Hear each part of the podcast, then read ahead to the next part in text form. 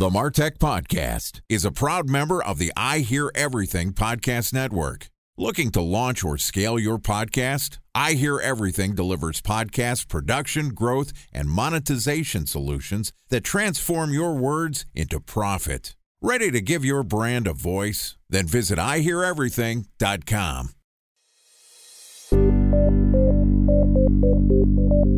From advertising to software as a service to data Across all of our programs and clients, we've seen a 55 to 65% open rate. Getting brands authentically integrated into content performs better than TV advertising. Typical lifespan of an article is about 24 to 36 hours. If we're reaching out to the right person with the right message and a clear call to action, then it's just a matter of timing. Welcome to the Martech Podcast, a Ben J. Shap LLC production. In this podcast, you'll hear the stories of world class marketers that use technology to drive business results and achieve career success. We'll unearth the real world experiences of some of the brightest minds in the marketing and technology space so you can learn the tools, tips, and tricks they've learned along the way. Now, here's the host of the Martech Podcast, Benjamin Shapiro. Welcome back to Community Week on the Martech Podcast. This week, we're going to do a deep dive into one of the most important and sometimes overlooked channels of marketing community. Each day this week, we're going to publish an episode that discusses what you need to know to build, grow, and engage a community centered around your brand. Joining us for Community Week is Rachel Makool, who is the Senior Community Manager at GoDaddy. Prior to her current role, she has also been a leader in community growth and management for a couple of companies that are mid stage size. They're called eBay and Facebook. So far this week, we've talked about the value of community, the infrastructure brands need to grow their own community, and today we're going to discuss how to build your community from the ground up.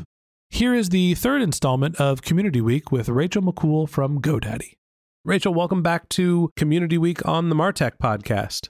Thanks, Ben. I'm really happy to be here again, having fun talking to you. So it's great to be back. It's been great to catch up. And honestly, I'm learning a ton about communities and picking off little pieces that will hopefully integrate into the Martech podcast community. And that's actually a great lead into what we're going to talk about today is if you're starting a community really from the ground up, what's the playbook you need to follow to not only get your community up and running, but built so it can scale? So tell us a little bit about what people need to know when they're getting started building their communities. So, first of all, I would say take baby steps. A lot of us want to start with grandiose ideas of, hey, I want to have, you know, in a year, 100,000 customers and as part of my community. And certainly, if you're a very, very large brand, you may be able to accomplish that. But I would say start really small and then grow from there. And by starting small, find 10 customers that are willing to help you and talk to them. I always like to just call people up and have conversations and talk to them about what you want to do, how you're thinking about going and doing it, and asking them if they would be interested in working with you and helping you on it. And once you get, you know, agreement with say your first 10 customers, get them together as a group. Maybe you can do like a call with them and get them together and again kind of walk through the same type of conversation that you had with them individually, but talk to them as a group, have them all introduce each other to themselves. So that's kind of your start of building community. So again, community is not just a company and customers customers like to meet each other as well. They like to share best practices. They like to compare notes as to the things that are working well for them and some of their challenges. So have them get to know each other and establish that core founder group. And then from there, ask them if they have friends or family that might be interested in joining, and then grow it from there. Once you have that core customer group certainly you know we did another session looking at platforms but you have to have people. People are really important before you even look at and talk about platforms when you're putting together your initial group of customers to build your community, how much do you think about what the incentives are for them? And what are some of the ways to get people to be excited about being a member of a community for your brand? Honestly, most customers never ask for anything. Occasionally, I've had people mention, like, do we get paid for this? But a lot of people just like to be in the know. They like to be part of something. They like to feel useful.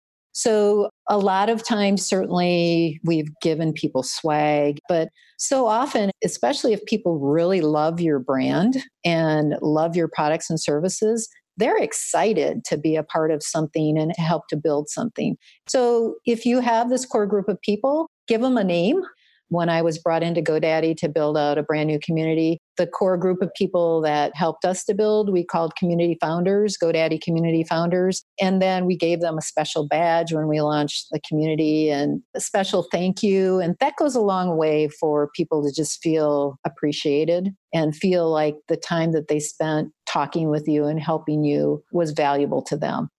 I think some of the reasons that pop into my head that you mentioned are the ability for your customers to get access reaching out and actually having a relationship with a company that they have a vested interest in being successful is important. And also, there's showing that they have credibility and a relationship and allowing them to promote what their relationship is with your brand. Those to me seem like good incentives for your most active customers. It's a way for them to have a deeper relationship, but it also gives them a way to show that they are important in this community. I'm thinking specifically of you mentioned the GoDaddy community founders. There are people that are small business and service providers that get to say, I have a personal relationship with the GoDaddy team and I am a valued member of that community. I was actually a founder, which gives them credibility when they go talk about their GoDaddy relationship and how that affects their services. You mentioned that some people are asking about monetary compensation for being part of a community. And I'm sure at some point you have to seed your community with some content. When you're just getting started, you mentioned that you don't like to pay people to be a member of the community. How do you get them to create the first bits of content? Or I'm kind of thinking about forums still when you move past the let's get together and talk, how are you actually creating the base of content that you have for your forums so people feel like it's not just an empty house? Right. You never want to launch a community as an empty house because it definitely feels like an empty house. So, what we did was once we established a group of core founders for the GoDaddy forums that we launched, gosh, almost three years ago, about six weeks before we officially launched, we were able to start seeding content. And I just asked people to post some questions that they think that other customers might be interested in seeing and then helping to reply to those questions we got some really great seeded content and it wasn't fake. It was actual questions that people either had themselves or other things that had come up as they were using our products and services that they thought were really helpful. And we had some back and forth conversation in the forums and that was extremely helpful the other thing is that in forums, another tendencies that companies really want to do is when they kick off a community, hey, let's create like 50 forums. So we have 50 different products. We should have a forum for every single one of our products. And generally, the advice is when you start a community, you should never have more than five to seven forums. You start really small, you gain traction over time, you see what types of topics people want to talk about, and then you can build upon that so that you are having actual content in your forums. That's what we did. We started with, I think, seven forums. One was a welcome forum, and another one was a suggestions forum. So it wasn't like we came out the gate with every single product and service that we offer here at GoDaddy. And that actually worked really, really well. A special thanks to our presenting sponsor, Mutinex. Ready to take your team from I think to I know? Then join brands like Samsung, ING, and Asahi who make better marketing decisions with Mutinex. Mutinex Growth OS, the marketing mix modeling platform that makes measuring ROI fast, easy, and cost effective. Request a demo at mutinex.co. That's M U T I N E X.co. Time for a one minute break to hear from our presenting sponsor, Mutinex. In 1919, John Wanamaker said, Half the money I spend on advertising is wasted. I just don't know which half. Well, the advertising landscape has changed since then, and instead of reaching your audience on two channels, you're probably reaching them on 20. Turns out John didn't know how easy he had it. But that doesn't mean that you should give up on striving towards marketing effectiveness. No matter how complex your marketing strategy is, Mutinex Growth OS is the market mix modeling platform that measures the impact of marketing on your bottom line. Mutinex's market mix modeling platform calibrates your insights against the latest market conditions so you can make media and marketing investment decisions confidently and quickly. Ready to take your team from I think to I know? Then join brands like Samsung, ING, and Asahi who make better marketing decisions with Mutinex. Mutinex Growth OS. Your best decision starts here. To learn more about Mutinex, go to mutinex.co. That's M U T I N E X dot co. Okay, here's the rest of today's interview.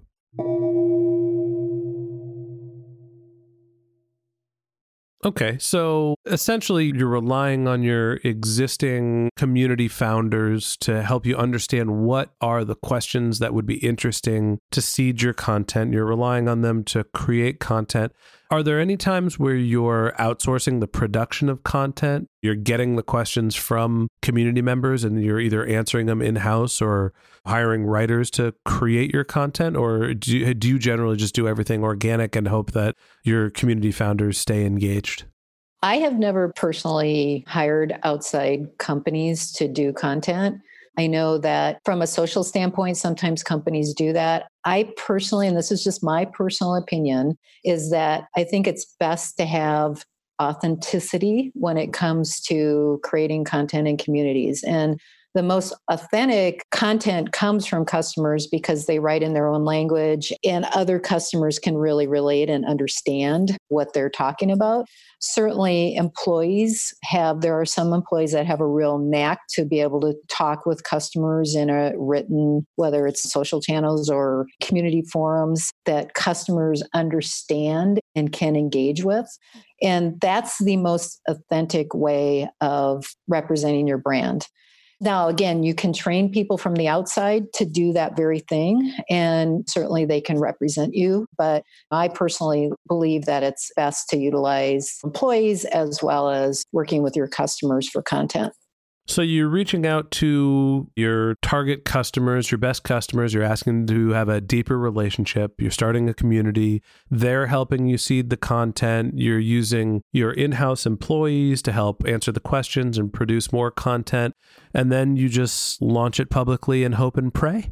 Yes, you do, Ben. I mean, there's a part of that. And certainly, if you've established this really tight, trustworthy relationship with your founders, they're going to help even if after like three or four months the community launches and it looks like it's taking off and maybe some of your founders drop off because they're just busy people. That's the other thing that a lot of us who work in companies forget that all of our customers, no matter if it's B2B or B2C or whatever focus your company has, they're all really busy people. So don't get discouraged if you see that you've created this group of founders and then after like six months, people kind of start to disappear. That's okay because there's going to be new people that will come as well and start to engage and be top contributors.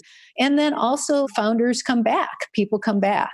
They may be focused on something else in their lives and then they come back. So you have to continue to spend time on building community. You can't just launch a technical platform with some founders and then disappear. They expect you to be there and to be engaging with them. And then there's also opportunity, and this is something that I'm personally passionate about, is is taking founders potentially and creating some councils working with founders and maybe putting them under a non-disclosure agreement and working with them to help looking at your products and services and how to improve them. So that's like another perk that you potentially can give some of your core group of people so that you have a regular engagement with them not necessarily always just in a community forum, but through conference calls and maybe even in person occasionally where you have lunch or you go to where a core group of your customers are located and just take them out to dinner or something like that. Yeah, we mentioned access before, and being able to add additional levels of access makes a lot of sense. I want to push you a little bit more on the launch part of your community.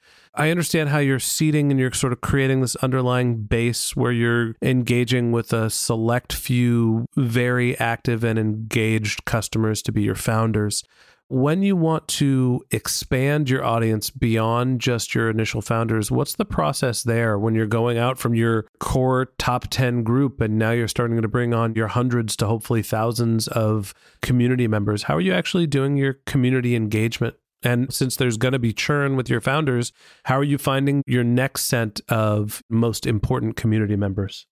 Certainly, you have to promote your community. It's not like if you build it, they will come. We marketed the community when we launched, and we got a lot of people to come in and set up their usernames and start to engage.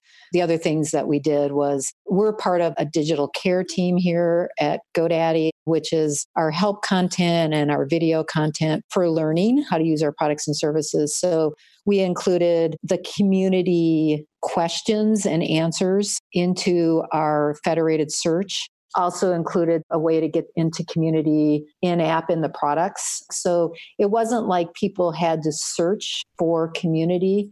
And of course, then over time, as you get traction, obviously you start to rank higher in search through Google and other search engines. And that brings more people in, more views of your content, and also potentially people asking additional questions over time. So you have to work at it. It doesn't just happen overnight. It takes time to build a community and you have to have patience and perseverance to continue to do it and having a presence. People have to see that employees are engaged in the community as well for it to grow. Yeah, to me, what I'm assuming an effective community building strategy would be is email marketing based. In, in GoDaddy's case, I understand where you're able to take the content that you seeded your community with and integrate it into your GoDaddy search. I think for people that are focusing on building smaller communities, you have customers, you want to reach out to them. My suggestion, and I'm shooting from the hip a little bit here, send a personalized email. I'm using GoDaddy as an example. Don't send an email from GoDaddy announcing the community. I would send an email from Rachel saying, I'm the community manager. I would love for you to be a member of our community and make it personal because, really, at the end of the day, that's what community is about. It's engaging with the other human beings that are involved associated with this brand. And to me, that's a big tip for just email marketing in general. The more personalized it could be, nobody likes emails from companies. They are seen as transactional. So actually put a face and a name to your outreach. And mostly if that's going to be the person that is managing the community moving forward, that to me seems like a suggestion that would make sense. Do some personal outreach, and then you could scale your personal outreach to your broader community or your broader user base. I love that. I think that, especially if you're a really small and growing company, I think that that's fantastic if you can do that. The more human and personal you make it, the more people will engage. That said, one of the challenges that I find with making things super personal is that people leave companies, right? So, say you have a community manager that launched the community, built the community, has been there for two years, has really gotten to know a lot of customers, and then that person decides to leave the company. Sometimes that's really, really hard for people who are part of communities to understand and engage with the next person that comes along. So I think you have to balance everything out and be clear that it's not me as a person who's inviting you, it's me as a person working for a company. And there is a difference in that. And I've seen mistakes made by people who have gotten too personal with their customer base and blended that and then either left the company or something has happened and then it's kind of messy to rectify that situation I do think that there's a fine balance for the tone of the email coming from a person describing the launch of the company's community I think the other pro tip, knowing that I'm talking to somebody who manages communities for a living, you should just never get rid of your community manager. Those should be jobs for life. Thank you, Ben. That's so true. Okay. I'm, I'm glad we're in agreement. And I think that we've covered a lot of ground in terms of how to get your community up and off the ground. So that wraps up this episode of the Martech podcast. Thanks to Rachel for joining us. If you'd like to learn more of Rachel's tips for building an effective community strategy, we're going to publish an episode every day this week. So hit the subscribe button in your podcast app and check back with us tomorrow morning when we're going to talk about how you can drive community engagement that generates business results. If you can't wait until our next episode and you'd like to get in touch with Rachel, you can contact her on LinkedIn or Twitter, where her handle is Rachel Makool, R A C H E L M A K O O L. If you didn't have a chance to take notes while you were listening, no sweat, we got you covered. Just head over to martechpod.com where we have our summaries and transcripts of all of our episodes. If you're a subscriber to the Martech podcast, thank you for being a member of our community. We always want to hear from you, so we built benjshap.com slash question where you can submit your questions, which we'll answer live on our show. Now, of course, you can also reach out on social media. My personal handle is benjshap, B-E-N-J-S-H-A-P, on both Twitter and LinkedIn. And if you haven't subscribed yet and you want a weekly stream of marketing and technology knowledge in your podcast feed, in addition to the rest of Community Week, we've got great episodes lined up for the rest of the month. So hit the subscribe button in your podcast app. Okay, that's it for today. But until next time, my advice is to just focus on keeping your customers happy.